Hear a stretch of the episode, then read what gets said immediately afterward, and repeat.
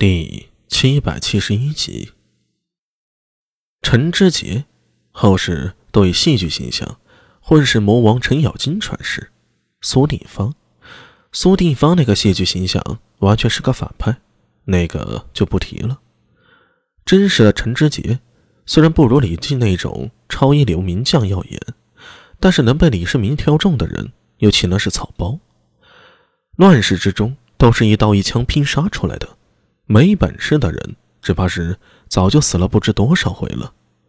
虽然正史还有记载程咬金用兵，但从刚才跟苏大为的一番话，这个人对于太宗用兵之法如掌上观文般，纵使不是超一流，那也是准一流的名将了。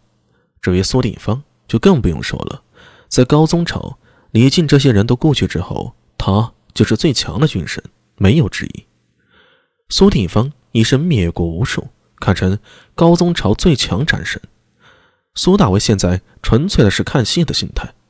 刚才陈知节那番话，他始终觉得是在推脱。什么叫不适合用兵？什么叫没有天时地利？那得看是谁。如果是苏定方，陈知节那番话便不好使了。历史上，苏定方可能有几千破十万的记录，但要看看这陈老魔头再怎么糊弄。其实很明显，虽然一路上苏定方隐忍不发，但是以他的用兵性子，烈性如火，龟缩绝对不是他能忍受的。陈知节的乌龟战术与苏定方用兵侵略如火的风格，迟早会爆发一场冲突。只是没想到会在这个时候。沉默。大战中，陈知节与苏定方好似斗鸡一般，瞪着对方，谁也没再开口。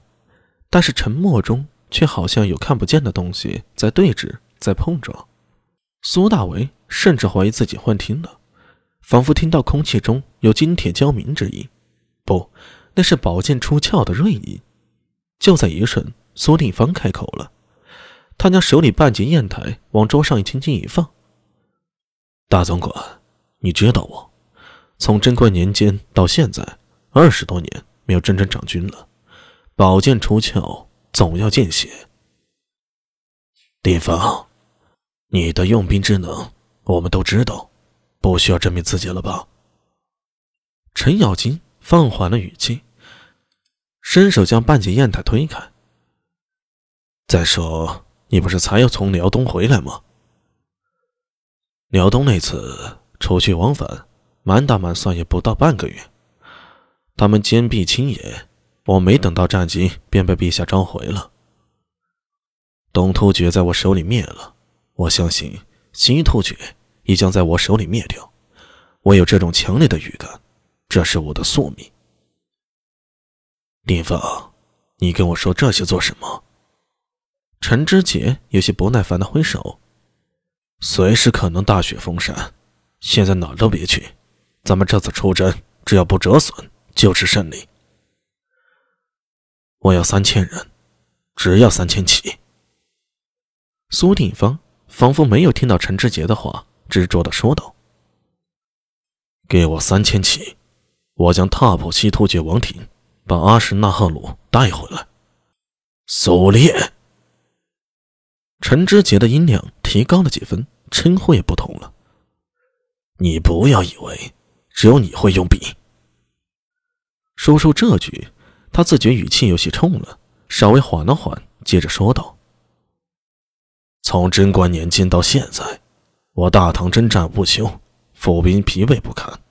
你去下面看看，看看外面那些士兵，有几个想打仗、愿意打仗的？”停了一停，他才语重心长的说道：“丁方，时而已失意，现在不是开国的时候，大家。”都已经倦了，大总管。苏烈的语气一下子也提高了几分。我大唐开国到现在不过数十年，现在说倦，未免太早了。我们可以倦，但那些敌国高句丽、企突厥可没有疲倦。难道太宗留下来的意志到我们手里还不能完成吗？这话说的有些重了。苏大为看着苏定方。再看看陈知节，从两人的眼里都看到了血丝。不妙，好像都认真起来了。也不知陈知节为什么这么坚持？难道西突厥真的这么强，不可战胜吗？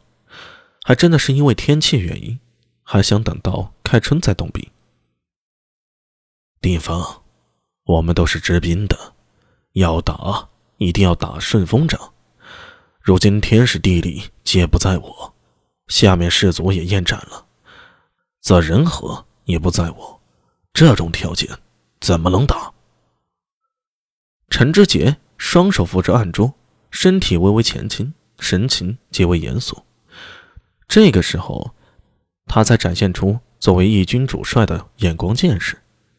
善战者治人而不治于人，故胜兵先胜而后求战，败兵先战而后求胜。这些都是太宗和魏国公的用兵精要，难道你忘了吗？